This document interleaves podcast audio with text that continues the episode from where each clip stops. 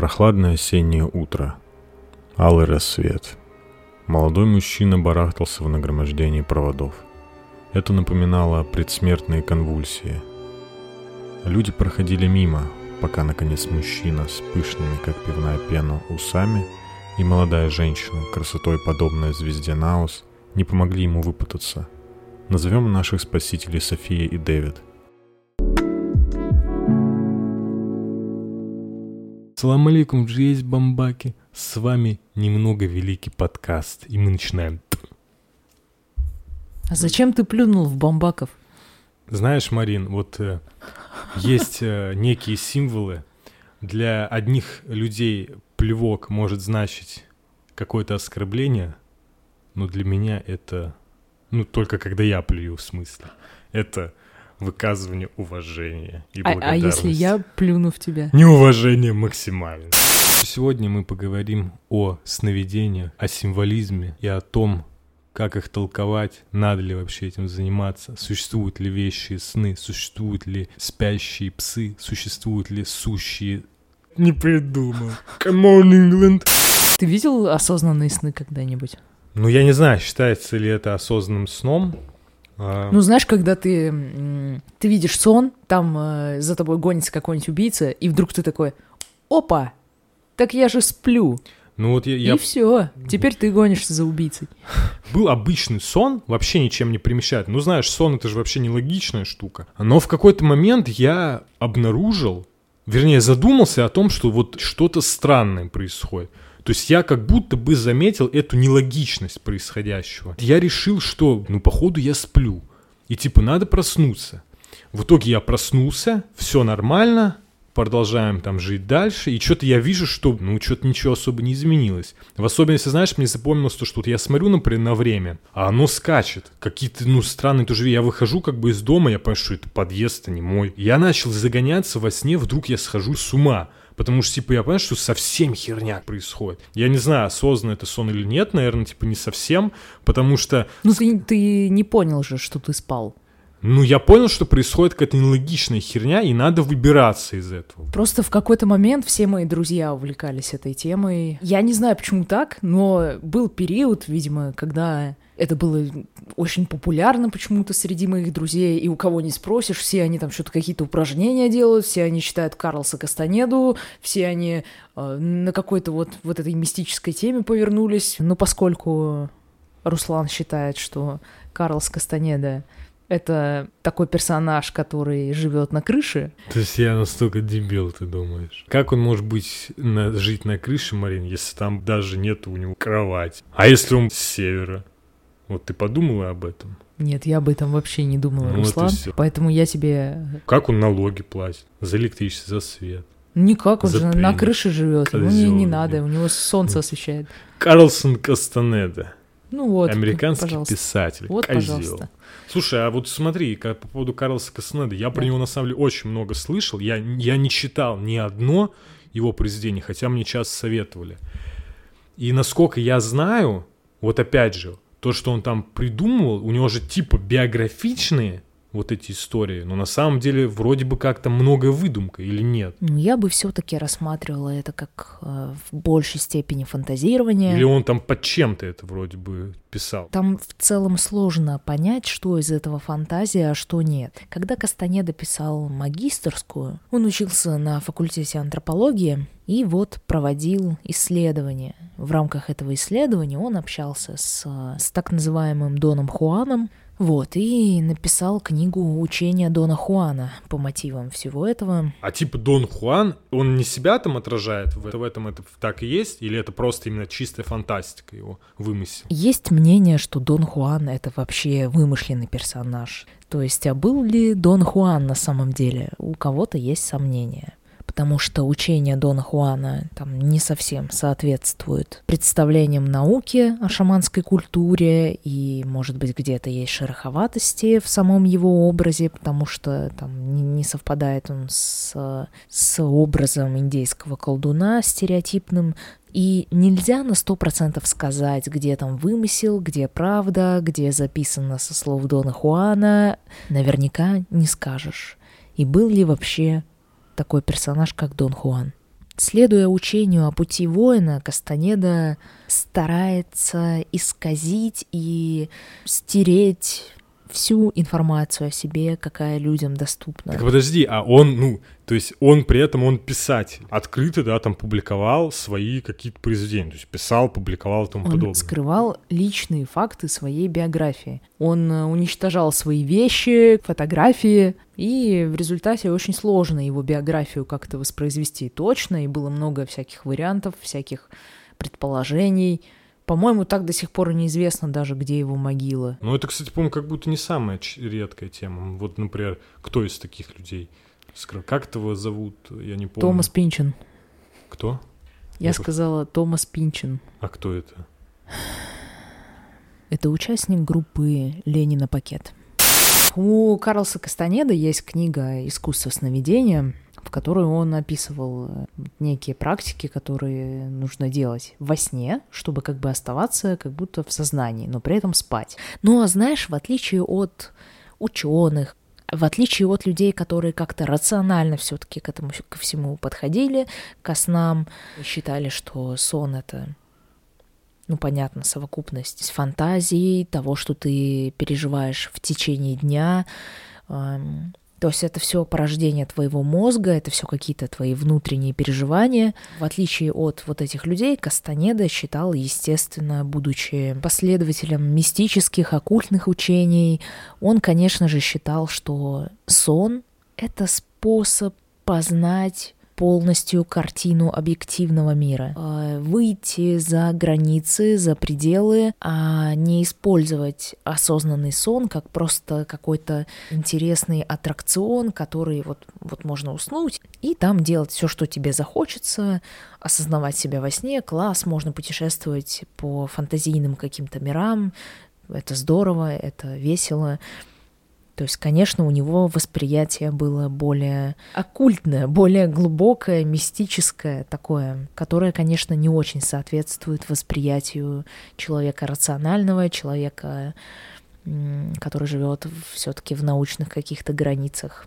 Кстати, у меня никогда не было вот именно желания этим заниматься. Ну, Возможно, кстати, некоторые врачи не советуют таким заниматься и считают, что это скорее несет вред, чем пользу. Ну вот, возможно, потому что сознание как бы вторгается, может, подсознание, и это обычно не есть хорошо. Просто подсознание, оно через сны, оно все равно дает тебе какую-то информацию, ну, в виде символов. И, по идее, ты и так через это можешь получить э, вроде бы больше, чем если бы ты там пытался осознанно что-то искать. Вот. То есть, скорее всего, в этом плане оно... Я не думаю, что люди, которые занимаются вот этими какими-то там упражнениями для осознанных снов, я не думаю, что они что-то искать там пытаются. Скорее всего, они просто хотят поразвлекаться. Разница между этими людьми и Кастанедой в том, что э, он хотел постигать некую абсолютную реальность. А, собственно, поклонники осознанных сновидений, и в том числе исследователи и какие-то врачи, они как бы естественно воспринимают сон да просто как сон. Вот, а не как способ куда-то заглянуть и выйти из своего тела, грубо говоря. Но я Кастанеду не читал, я читал Юнга, и сейчас будет мой звездный час. Если обращаться к мастодонтам психологии, некоторые скажут к древним ископаемым, хо-хо-хо. Вы читаешь там какого-то Юнга, Ну он, да, древний, устаревший, но просто я тебе говорю, у него при- примечательно тем, то, что у него достаточно обширная кон- концепция вот этого сновидений, подсознания, символизма, толкования сновидений. То есть, на мой взгляд, лучше описано, чем у Фрейда, потому что у Фрейда прям совсем устаревшая. А у Юнга у него более, ну знаешь, скажем так, как будто бы все-таки вот это реально база. То есть ты за Юнга. Надо голосование сделать за Фрейда или за ну, я Юнга? за Юнга, мне кажется, он более с точки зрения... Что ты смеешься? Я хотела сказать, конечно, Юнга ведь на судне работает, а Фрейд кто такой?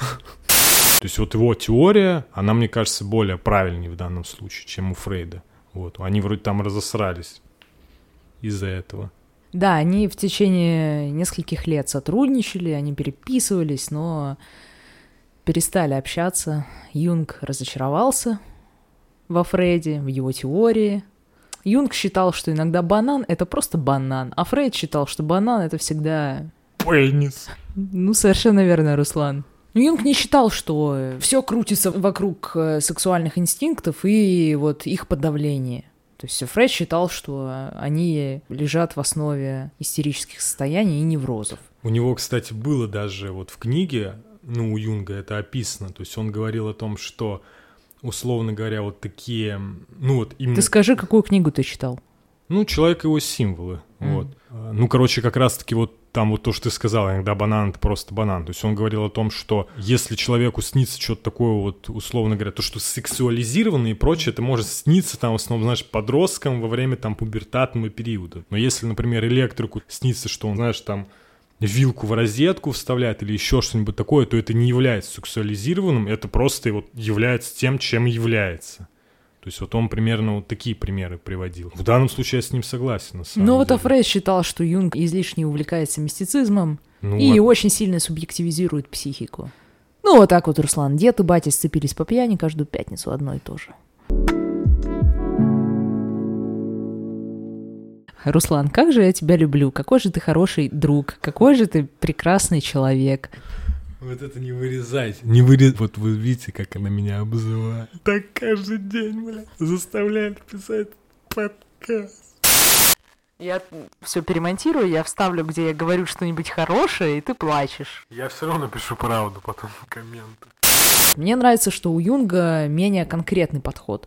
То есть э, там, где Фрейд говорит, что каждый элемент сновидения — это вот прям четкий какой-то смысл, типа меч — это сила, дорога — это путь в жизни и так далее. И вот так он это все интерпретирует и таким образом расшифровывает и таким образом определяет, какие у тебя сексуальные желания подавлены, то Юнг скорее, несмотря на то, что я считаю, что оба уже безнадежно устарели, но все-таки э, Юнг у него более как какой-то более мягкий, что ли, подход, и он не приписывает каждому элементу сновидения какой-то конкретный смысл, и он не считает, что это какой-то шифр, который вот нужно верно разгадать, э, верно определить его значение и таким образом сделать какие-то выводы. Просто Фрейд, когда он делал жесткую привязку к символам, то есть у него как бы эти символы, они были, знаешь, отделены от индивидуальности человека. И в этом плане, ну, то есть по мнению Юнга, это вот было неверно, потому что нельзя отделять индивидуальность, ну, символы там от индивидуума. То есть, условно говоря, взять, например, христианский крест. То есть очевидно, что для христиан это будет являться очень важным символом. Но для человека, к примеру, индейца какого-нибудь из племени, для него он может вообще не значить, не иметь практически никакого значения или иметь другое. И в этом плане как бы нельзя, то есть именно делать жесткую привязку какого-то, ну, объекта к какому-то именно определенному символу. И у Юнга в этом было вот отличие основное, то что... Смотри, я правильно понимаю, что он каждый символ трактовал не отдельно от человека, а в плотной привязке привязки к личности. Да, он считал, что человек, образы, которые ему, к нему приходят во сне, они могут быть сильно... Зави... То есть надо при толковании снов учитывать личность, ну, пациента, скажем так. И задача врача исследовать все это. И вот касательно сновидений, Юнг делил как раз таких вот на индивидуальное ну, то есть, условно говоря, вот если взять бессознательное, его можно поделить там на два разных уровня, индивидуальное и коллективное. То есть индивидуальное — это вот лично мое, коллективное — это, по сути, такой некий культурный пласт, который сформирован был в течение длительного-длительного времени существования человечества. То есть, в частности, это какие-то мифы, легенды, ну и вот всякие такие вещи. Я вот. понимаю, правильно понимаю, что это образы за всю историю человечества, да. из всех историй. Из всех историй человечества за всю... Ну, по сути, так и есть, да, то есть это такой некий культурный пласт. Руслан, вот. кто твой любимый персонаж из всех историй за всю историю? Вообще из всех? Из всех историй за всю историю. Ты вообще помнишь, что ты этот вопрос э, задал Задавал. мне... Э, мы с тобой только-только как-то законтачили, стали общаться, и ты сразу вкинул мне этот вопрос. Марина, кто твой любимый персонаж из всех историй за всю я историю? Я почему-то люблю такие вопросы. Я сразу не смогла ответить. Да. И ты очень удивился, что я не смогла ответить. Ну, у меня в голову сразу Ты меня пришел... допрашивал, требовал от меня ответ, а потом я тебе встречный вопрос задала, Руслан, а твой кто любимый персонаж из всех историй за всю историю? Ты затупил и сказал, ну да, блин, сложно ответить. А я бухой, наверное, был, да? Это не на дне рождения было мое? Нет, это было не на дне рождения, это мы с тобой в переписке. Ну, я бы сейчас сказал, Аки из человека бензопилу. У тебя, да что тут думать, она на самом деле скрывает. Спайк Шпигель из ковбоя Бибопа, Бибопки. Вон она угорает, видите, застеснялась даже. Ёбаный свет. Ну ладно. Но это неправда, это не мой любимый персонаж из всех историй за всю историю. Это не просто, она просто, это не просто любимый. Ладно, не буду разгонять. Сны могут быть разной глубины. К примеру, человеку может присниться какая-то мешанина из впечатлений дня. То есть и в них, соответственно, будут содержаться все вот какие-то ну, различные элементы, события, которые произошли с ним за день. То есть, если, например, там на работе, ну, условно говоря, начальник там орал там на меня весь день, там, то мне может присниться, как я там отыгрываюсь на нем и на коллегах. Таким образом, бессознательно выровняет немного мое состояние. И все это будет на индивидуальном уровне. А коллективное бессознательное, тут, как я до этого говорил, можно сравнить с таким как бы определенным резервуаром, в котором хранятся вот все образы культуры человечества, культуры и истории там за всю историю человечества из всех историй. Соответственно, ну, что интересно, существует множество схожих каких-то мифологических историй, несмотря на разность культуры. С развитием культуры, соответственно, этот резервуар, он увеличивался и в разных культурах он наполнен разными образами. Поэтому, чтобы вот на субъективном уровне понимать сны, э, нужно знать историю жизни человека, то есть, иными словами, его личность. То есть это как раз то, о чем и говорил Юнг. Ну, конечно, все эти мифологические образы на фоне современных знаний о сне и на фоне науки сомнологии выглядят весьма сомнительно. Метод трактовки снов через мифы наверное, можно использовать успешно в психотерапии по аналогии с методом, если знаешь такое, метафорических карт. Нет, кстати, не слышал. Когда тебе специалист показывает карты с какими-то рисунками, с какими-то с изображениями каких-то сцен, и ты смотришь на них, и ну, тебе могут понял. задавать вопросы, то есть э, там по поводу твоей проблемы, по поводу ситуации. Важно, что это не имеет ничего общего с ну, я не знаю, с каким-нибудь гаданием там на картах Таро, например, или типа того, ну, то есть кусок картона вряд ли тебе что-то предскажут, хотя некоторые в это верят. Ну ладно, мы сейчас кого-то обидели, возможно. Но э, используя метод метафорических карт, ну, твоя фантазия, она подсказывает тебе, где у тебя проблемы, то есть как ты интерпретируешь то или иное изображение, и специалист таким образом может понять, э, что, что конкретно у тебя за проблемы и что с ней делать.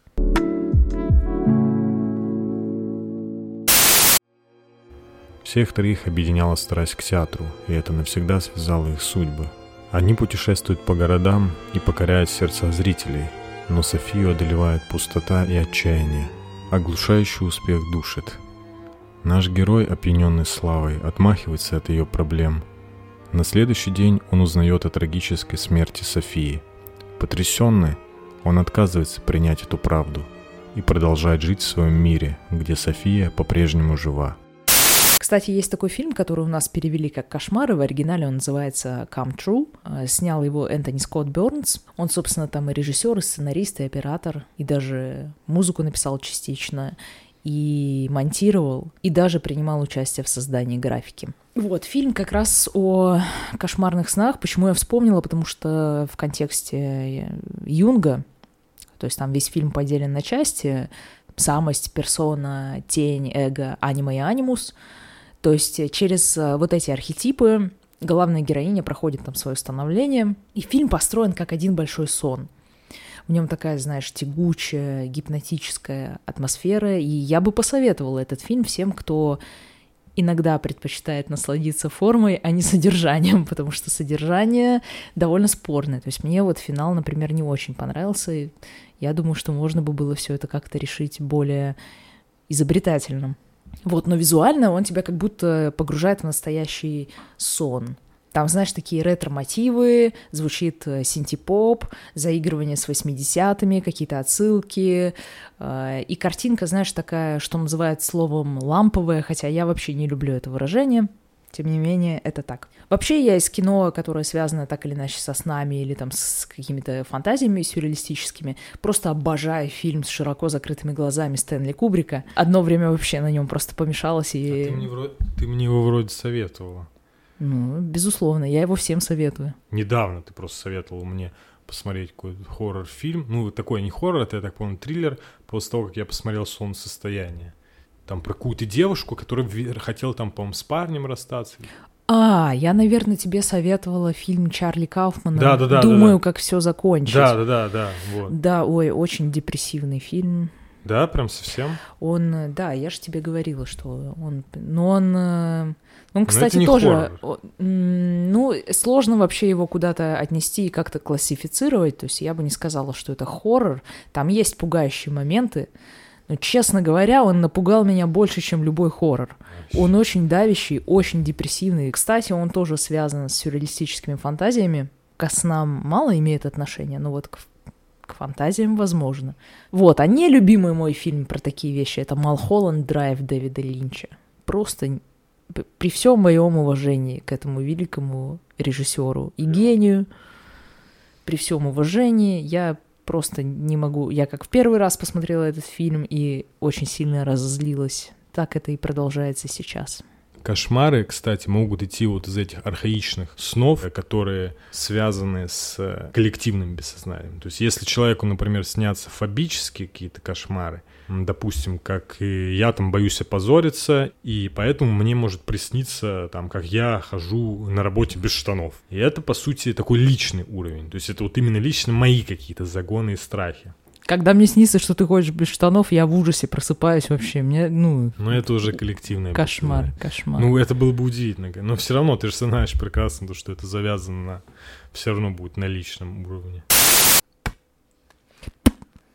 А если он связан с чем-то недифференцированным, то это вот уже из области коллективного бессознательного. А, Ну, то есть, опять же, то есть, к примеру, там, для решения какой-то проблемы, а, потому что, ну, обычно кошмар это может свидетельствовать о каком-то, ну, о каких-то глубинных переживаниях, какой-то конфликте или травме даже, вот. И в данном случае я могу взять, ну, опять же, из этого вот кошмара такого архаичного, рес- я, по сути, беру ресурс из коллективного бессознательного, и это, ну, как бы может в перспективе мне помочь принести какое-то позитивное изменение, несмотря на сам ужасный кошмар. То есть обычно, знаешь, там это может быть вообще какая-то полная неадекватность.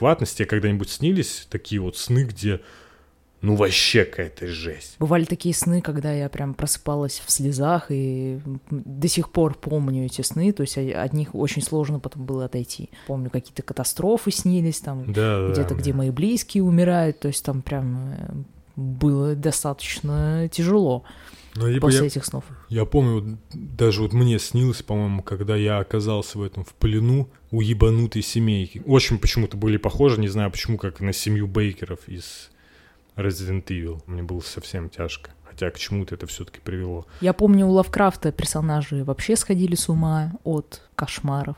Ну вот создавалось впечатление, что он прям действительно черпал вот этот ресурс для произведений из коллективного бессознательного, потому что сам он с раннего детства страдал от кошмаров. Судя по его произведениям, ну, они очень сильно оказали, оказали влияние на его творчество. То есть там в биографии, насколько я знаю, его дедушка ему прививал любовь к литературе и искусству. Вот, рассказывал какие-то сказки, причем, в частности, такие слегка ужасные.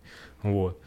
Э, Сам он любил Лавкрафт, готическую литературу, и это отразилось даже на его ночных кошмарах, потому что во снах к нему приходили, как он их называл, ночные призраки. Их образ он взял из иллюстрации к поэме «Потерянный рай». Они просто великолепные, конечно. Я видела в исполнении Гюстава Доре. Дора, Так. Дора, понятно. Ну все ясно, Руслан, понятно.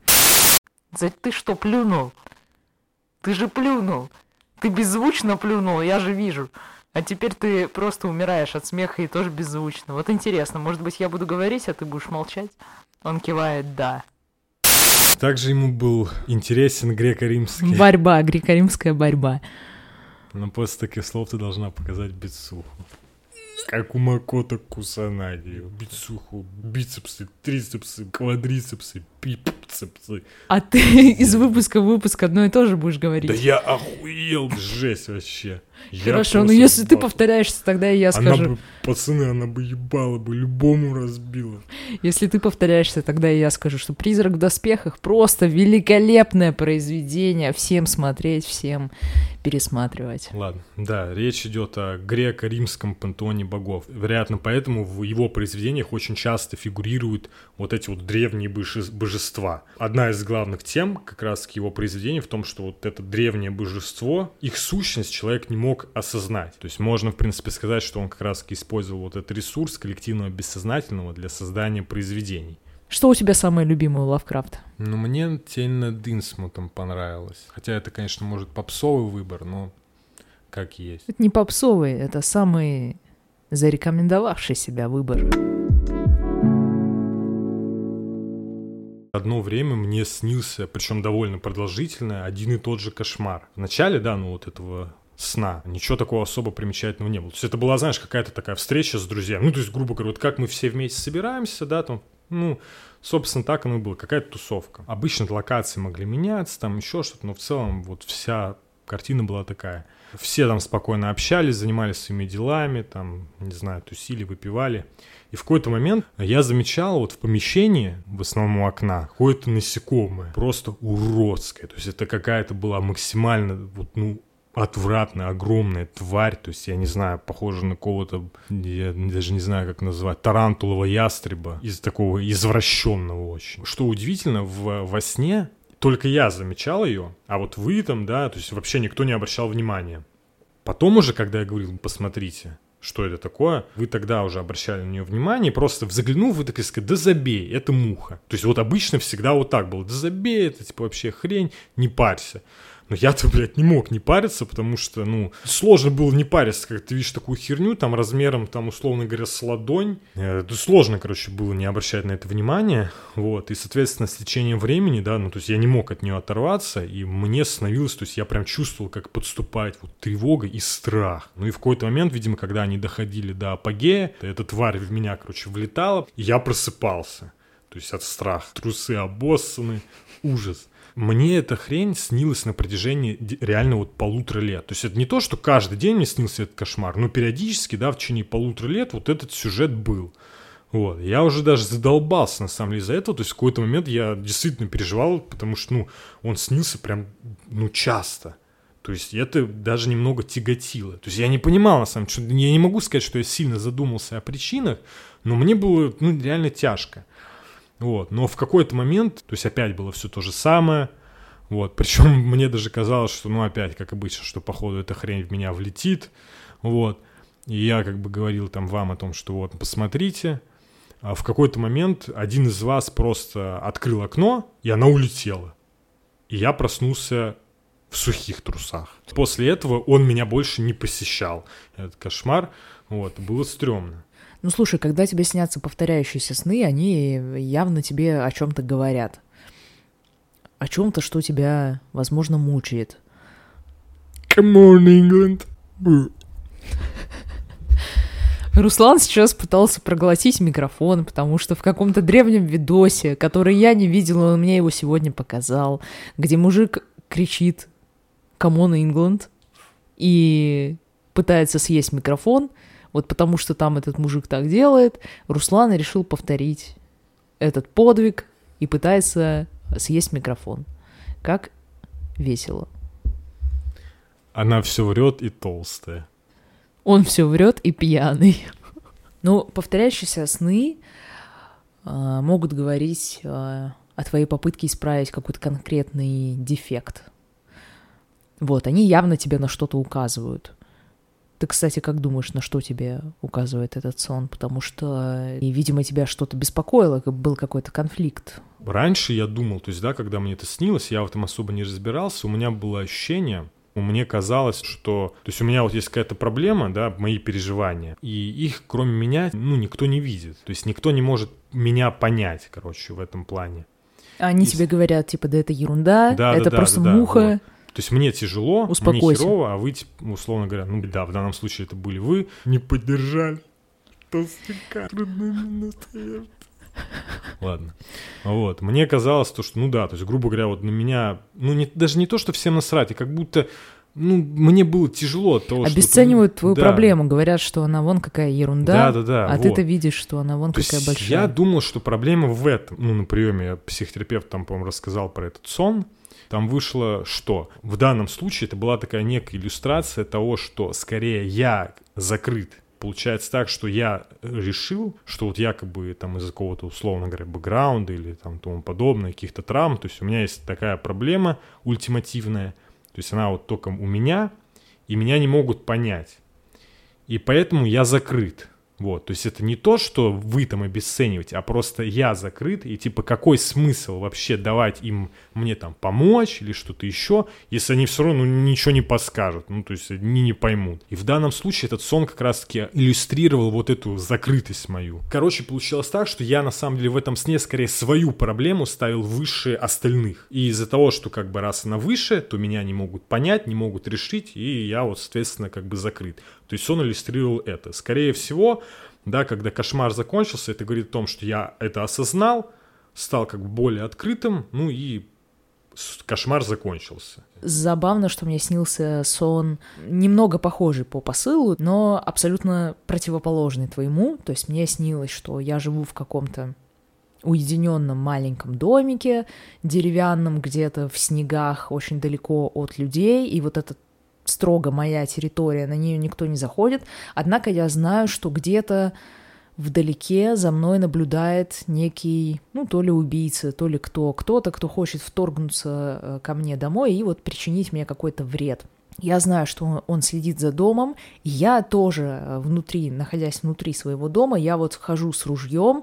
У меня там уже подготовлен э, бункер, подготовлено оружие. Я его жду, я знаю, что он нападет. И вот я с ружьем хожу. Я даже помню, как я, э, собственно, ходила, вглядывалась типа в окно, вглядывалась вдали, высматривала его. Я думала, что он наблюдает. И вот однажды я услышала, что какой-то шум за дверью, и, собственно, это пришел этот человек, и он действительно ворвался э, ко мне домой, но я его уже поджидала, я уже была с ружьем, я э, стала стрелять ему по ногам, ну тупо триллер вообще. Вот, короче, я издалека его расстреляла, я его связала, я его посадила у себя в подвале на стул связанного. Изначально я планировала, что вот я его свяжу, я ему поугрожаю, скажу, чтобы он сюда больше не приходил, и я выкину его из своего дома. Вот, но в итоге, когда он оказался там у меня в подвале, это был единственный человек, с которым можно было поговорить. И я действительно с ним поговорила, и он понял мою проблему. Я, правда, не помню, о чем я с ним разговаривала, но неважно. Суть была в том, что он меня услышал, понял, он послушал мою историю и вот как-то, видимо, посочувствовал моей проблеме. И таким образом, значит, мы поговорили, я к нему как-то стала относиться по-другому, я потеплела, развязала его и с простреленными ногами отпустила его пусть типа уходит во свояси. Но это такая какая-то противоположность твоему сну, то есть если у тебя э, была такая тема, что ты закрыт, и какой смысл э, ждать поддержки и допускать как бы к себе людей, если они все равно не поймут, то у меня наоборот, изначально я не хотела допускать людей, и это воспринималось как страшная опасность. Там действительно была триллерная атмосфера, действительно э, было огромное напряжение. То есть я вот с этим ружьем ходила, высматривала, я ждала какую-то угрозу, а в итоге, наоборот, человек этот, э, который воспринимался как угроза, он меня понял, и даже после того, как я его связала, после того, как я в него стреляла и причинила ему боль, он не стал на меня нападать, то есть он просто, я его развязала, и он ушел. И я поделилась своей проблемой, и он ее понял. А как думаешь, вот на твой взгляд, как бы в какой посыл основной вот этого сна? Ну, я так понял, что это не повторяющийся сон, но у тебя это часто бывали да, это, этот конкретно этот не повторяющийся сон, но я вспомнила его исключительно из-за того, что вместе с твоим сном он составляет такую противоположность. Эти сны говорят о наших проблемах, то есть если твой сон очень классно иллюстрирует, действительно иллюстрировал, по крайней мере, твою проблему, то моя проблема в нежелании открываться, в нежелании э, допускать, подпускать к себе каких-то людей и раскрывать перед ними какие-то очень личные подробности, и, конечно же, этот сон, как я думаю, он э, очень ярко иллюстрирует вот это. У меня еще, как бы, вот я сейчас подумал о том, что очень сильно, ну, ты об этом тоже сказала, присутствует тема обесценивания. То есть получается же так, что я думал, что меня обесценивают мои проблемы, а фактически я скорее окружающих обесценивал. Ну, это, видишь, как раз напрямую связано с твоими переживаниями, точно так же, как у меня. У меня, например, довольно часто снятся сны Ну, ты это знаешь, я тебе... Ты, ты это уже подметил, когда я тебе скидывала свои какие-то неприятные Ну, у сны. тебя прям постоянно такой, типа, триллер, Мне, типа, да, мне побегом. постоянно снится, что я какой-то шпион, что я где-то что-то скрываюсь, что я выполняю какое-то задание, что мне нужно перед кем-то, кем-то, перед кем-то прикидываться, типа, другим человеком, что я где-то, ну, работаю на какие-то особые службы, спецслужбы, не знаю, что-то такое, в каких-то шпионских организациях состою. Мне, кстати, вот недавно буквально, буквально два дня назад, но я тебе не рассказывала об этом, снился сон, что я э, каким-то образом смогла сделать себе другое лицо. Я внедрилась в какую-то семью, вообще мне незнакомую. Там какая-то девушка есть, у которой вот отец и мать. Я ее заменила просто себе каким-то образом. Я сделала новое лицо. И вот я с, этими людьми разыгрываю, как будто бы я их дочь. Все это мне нужно для того, чтобы пробраться на какую-то их семейную тусовку и там встретить определенного человека, которому мне нужно втереться в доверие. И вот я, короче, выполняю это задание, я встречаю этого человека, и я, понимаешь, ну как будто не своей жизнью живу. То есть это как, какие-то вот... Э, все время какие-то вот игры и какие-то... какое-то притворство. Я думаю, что такого рода сны, вот если говорить про повторяющиеся сны, да, там разный сюжет, но это постоянно, это уже в течение нескольких лет мне снится, сни, снятся какие-то вот такие шпионские триллеры. То есть я думаю, что это тоже ярко иллюстрирует мою проблему. Опять же, нежелание открываться, желание как-то скрыть э, свои настоящие чувства, желание быть другим человеком, возможно. Ну, то есть какой-то образ себе сделать, э, не настоящий, не живой. Блин, я, кстати, удивился у тебя, знаешь, еще вот как будто вот то, что ты говоришь, есть такое ощущение, как будто у тебя вот они наполнены, знаешь, каким-то невротизмом и, может быть, даже паранойей как будто немного. Возможно. Не знаю, почему так вот показал. Но у меня вот, кстати, из таких снов мне стали, вот если тебе снятся вот сны там, где в основном там преследуешь, там кого-то там шпионство, вот это все, триллеры такие. Вот мне снится очень часто сны, где э, я, например, каким-то образом вступаю в конфликт с самим собой. Причем с психологической точки зрения, да, наверное, так и происходит. Во сне это выглядит, что я реально сталкиваюсь с самим собой. Я просто в квартире, то есть особо ничего не происходит, и в какой-то момент звонок в дверь. Но я подхожу, смотрю в глазок и вижу, что там стою я. Ну просто вот такой же я. Вообще типа ничем не отличается. Вот. В какой-то момент я открываю дверь, и я вижу, что он прям дергает сильно ручку. То есть он прям пытается вломиться в дом мой. И у меня начинает вот этот момент появляется двоякое ощущение, потому что как бы я смотрю и понимаю, что это вроде я. И есть такое ощущение, что это его дом тоже, то есть его квартира, но я почему-то его не пускаю. Так ты отжал квартиру, получается, ничего нет, себе. нет, не то, что как бы, ну почему отжать? Ну, типа, прикол просто в том, что тут же получается как бы я в этой квартире, ну и по сути как будто бы он тоже должен быть, но я его не пускаю. Причем я помню этот сон, я даже не помню, как бы вот странно было, что я не помню мотивацию свою, почему я это делал. То есть такое ощущение, как будто мне кто-то сказал. Потому что я на него смотрю, как бы, условно говоря, я вижу там в какой-то момент, знаешь, было так казалось, что у меня там это лицо, оно как бы слегка так искажалось, и было похоже на то, что я там покрыт уже такой темной, злобной, типа, дымкой, то есть, знаешь, такой какой-то демонический эффект как будто. Но при этом я понимаю, что он вообще не опасен. И мне от этого потом, когда я проснулся, даже стало не по себе и довольно обидно, что я, типа, его не пускал, потому что ну, у него такие же права. По сути, он, ну, это его дом. Такой же, как мой, это его тоже такой же дом. Вот. Но я его при этом не пускал. Это один из таких снов. Дальше были сны, когда я стал душить какого-то зверя огромного, с таким гневом, с такой там яростью, криком, короче. Все там искажено было. То есть, типа, такая пелена от ярости типа, перед глазами. И я вижу, вот этот там зверь, он превращается, короче, в меня. То есть я вижу прям свое лицо, которое также искажено там в ярости. И я понимаю, что как бы в этот момент, пока я как бы душу его, то есть он душит также меня.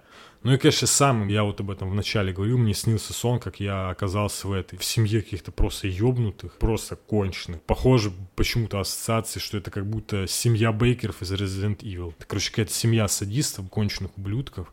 Я там вообще в говне, в дерьме в каком-то подвале сидел, ничего не выбраться. Я выбрался таким образом, что туда, короче, каким-то образом попала какая-то девушка, И, условно говоря, они забрали ее, а меня отпустили. Вот. И я вроде должен был, наверное, помочь как-то, но ни ножа, ничего не было. Я у мамы один. Не, ну на самом деле, ну вообще... Ну на самом деле же у мамы ты один, ну надо же как-то... Дали бы оружие какое-нибудь, я бы, может быть, что-нибудь вскрылся нахуй сам, наверное, там. Короче, неприятно, вот это был очень неприятный сон. Все вот эти персонажи, которые я перечислил во сне, это, по сути, какие-то, ну, как потом оказалось, части меня. То есть в данном случае, если вот взять, пример, последний сон с той семьей, то это, знаешь, какие-то, ну, вот эти вот симптомы, короче, невротические. Типа какой-нибудь ипохондрии, еще какого-нибудь говна, еще какой-нибудь дряни. Ну вот как раз э, ты иллюстрируешь э, этим примером э, то, что юнговскую концепцию можно взять и использовать ее по методу вот этих метафорических карт. То есть ты, видимо, сходил к психотерапевту, вы обсудили этот твой сон и выяснили, что это все значит. Хотя так или иначе, твой мозг просто показывает тебе мешанину из э, каких-то твоих переживаний, э, эмоций, пережитых в течение дня, каких-то символов, то, что для тебя может быть важно, то, что для тебя дорого, или может быть то, чего ты боишься, то, что вызывает яркие эмоции. То есть из этого складываются какие-то не очень логичные истории, все это там накладывается на опять же, сторителлинг и драматургию, которые тебе знакомы, уже те истории, которые ты знаешь, все это перемешивается, и вот это все таким образом как бы тебе выдается, и интерпретировать это можно как угодно, но ты интерпретировал это именно таким образом, и прочтение именно такое, и ну, то есть это что-то значит для тебя именно в таком виде. Вот поэтому я не люблю всякого рода соники, потому что сны для каждого значат свое. Хотя в детстве я увлекалась чтением соника, мне каждый каждую ночь что-то снилось, и я каждое утро высматривала, что же там значит, что у меня выпал зуб. О нет, это к смерти, что же делать теперь? Мои родители, кстати, очень э, родители, не, некоторая моя родня очень верит в предсказательную силу снов. Вот если вот что-то такое вот приснилось, все, ну, как бы все. Это явно предсказывает будущее. Ты вообще веришь в вещи, сны и прочую такую хрень? Нет, я не верю. Ну, э, скажем так, твой мозг может заметить некоторые закономерности в происходящем с тобой и с людьми, э, сложить это и сделать какой-то вывод, а потом тебе во сне это привиделось и осозналось. Наверное, такое возможно. То же самое, что происходит с интуицией, то есть когда ты каким-то образом что-то предугадал, скорее всего, это просто ты неосознанно подметил некоторые закономерности, сделал какой-то вывод, а потом это как бы осозналось и достигло понимания. Но, скажем так, в магическую предсказательную силу снов я, безусловно, не верю. Ну вот Юнг, кстати, описывал несколько случаев, то есть он а, вспоминал в своей книге случаи с одним мужчиной, то есть он, видимо, там, ну, как-то безнадежно погряз в каких-то темных делах, вот, и у него в качестве отдушины, у него была такая страсть к альпинизму. В темных делишках? Ну, можно и так сказать. И однажды ему приснилось, что то, что он с вершины делает как бы шаг в пустоту. О чем он рассказал Юнгу.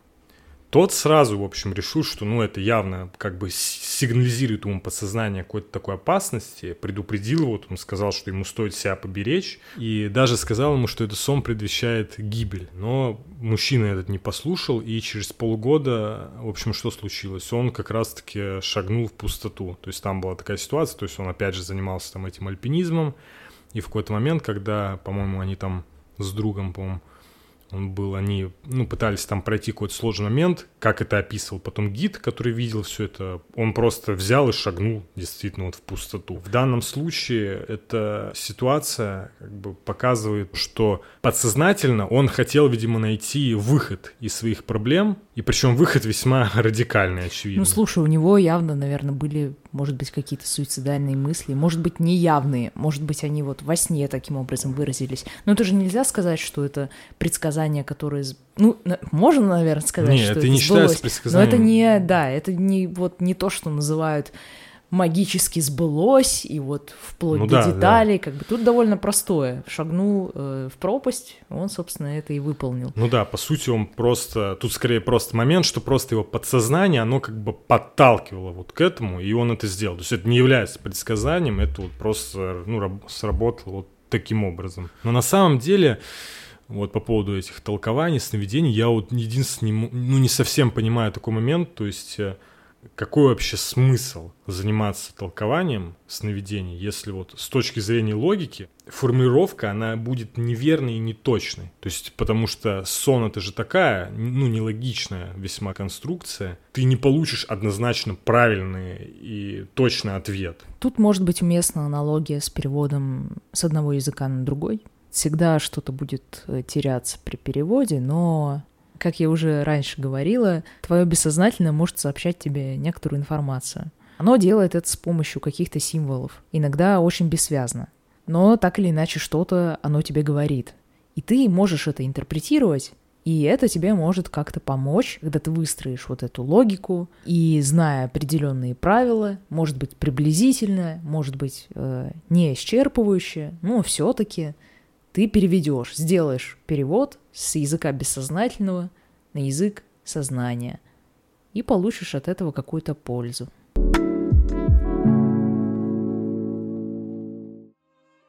Дэвид впадает в депрессию от горя.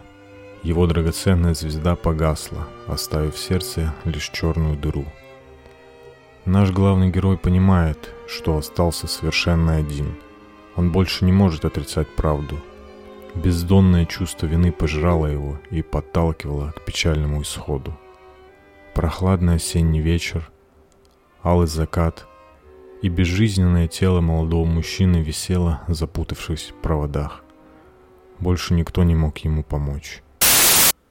Ладно, расскажи про свой сон, который у нас тут звучит с самого начала выпуска, с человеком, который запутался в проводах. Слушай, когда мне это приснилось, я, конечно, у меня было ощущение, что я как будто фильм глянул. Ты вроде, когда я тебе написал, сказала, что, ну, тебя из того, что помню, зацепило прям то, что... То, что сон зациклен, и в проводах именно он запутался, как запутался в жизни. Потом я, по-моему, обсуждал это с врачом, как бы меня удивляло, почему герою вот прям насрать было. Явно происходит какая-то безнадега, а он вообще как будто остается безучастным. Я помню, психотерапевт, не помню, на тот момент он сказал то, что вот тут как раз-таки иллюстрация того, что будет, если ты как бы не хочешь делать выбор, не, ну, остаешься как раз-таки безучастным. Он на самом деле очень сильно схож вот с героическим мифом. То есть есть какой-то герой, в начале, да, там такое, ну, условно говоря, пусть будет слабый. Потом у него появляются такие покровители, но в данном случае это два этих человека. Дальше, соответственно, он быстро доходит до какого-то успеха, его охватывает гордыня,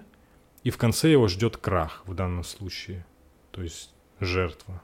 Он просто, ну, как бы остается один и в итоге кончает с собой. Причем я помню, в этом сне я был таким наблюдателем сторонним. То есть я как будто каким-то образом видел все это. И вначале мне казалось то, что я как раз-таки видел, как он на проводах типа вешается. Вообще основное назначение героического мифа — это развитие такого индивидуального самосознания. То есть в осознании своих сильных и слабых сторон, чтобы подготовиться к преодолению каких-то нелегких жизненных коллизий. Коллизий! Коллизий! Каких еще коллизий? Да-да-да, ладно, хорошо. Коллизий. Ничего себе у нас, Руслан. Ну все, Марин, ну Какой пожалуйста. ты умный. Это войдет. Это войдет. Ну если войдет, тогда я не буду. Ладно, все, хорошо, переговори. С кем? Болван. В моем случае еще эта идея может означать вот такой некий как раз-таки нарциссический травматизм. Потому что герой же, он в какой-то момент, ну там видно, да, по сну, что его охватила гордыня. Ему было абсолютно как бы плевать на ситуации, которые происходят вокруг, потому что он был, знаешь, в таком типа нарциссическом кайфе. И в конце его как раз-таки ждал, ну, крах. Кому суждено быть повешенным, тот не утонет. Это, кстати, известная цитата из «Бури» Уильяма Шекспира. А еще на вики-цитатах эта фраза входит в курдские пословицы. В такие как «без закваски молоко не заквасишь». Вор есть вор. Украл ли яйцо, увел ли быка. Два арбуза в одной руке не удержишь. А главный герой, как ты думаешь, вот главный герой это был ты? Слушай, в моем сне я был скорее таким, ну, наблюдателем. Я бы интерпретировала это так, что все три человека это был ты. Вот как тебе такая идея, что София и Дэвид это ты, и тот чел, который запутался в проводах, это тоже ты. И таким образом ты помог себе выпутаться из проводов и спас себя. Но потом ты же сам и наплевал на свои две части, которые тебе помогли, закрыл глаза на их проблемы, не слушал их. Как Ну. только они тебе помогли, обрати внимание, как только они тебе помогли, у тебя все в жизни пошло хорошо. Ты поднялся на вершину вместе с ними, но как только ты оказался на вершине, ты сразу забил на них и перестал их слушать. И не захотел им помогать, хотя они тебе помогли. Таким образом, они самоустранились, ты остался один и снова попал в провода. Да не, ну, блин, ну, за девушку было, конечно, обидно. Интересно, конечно, то- что ты сравнил красоту этой девушки со звездой Наос, потому что это самая горячая звезда в Солнечной системе. Серьезно? Нет, я этого не знал. Подожди, на самом... почему, почему ты так удивился? Не, реально? Ну ты погугли. Я ее взял, потому что она, типа, такой вот, условно говоря, Потому что она ярчайшая звезда Да, да, созвездия, да, да, да, да. понятно. про горячую я не, не был в курсе. Получается, заканчиваем мы на фрейдистских мотивах, да? Она меня обидела. Никто тебя не обижал. Обидела.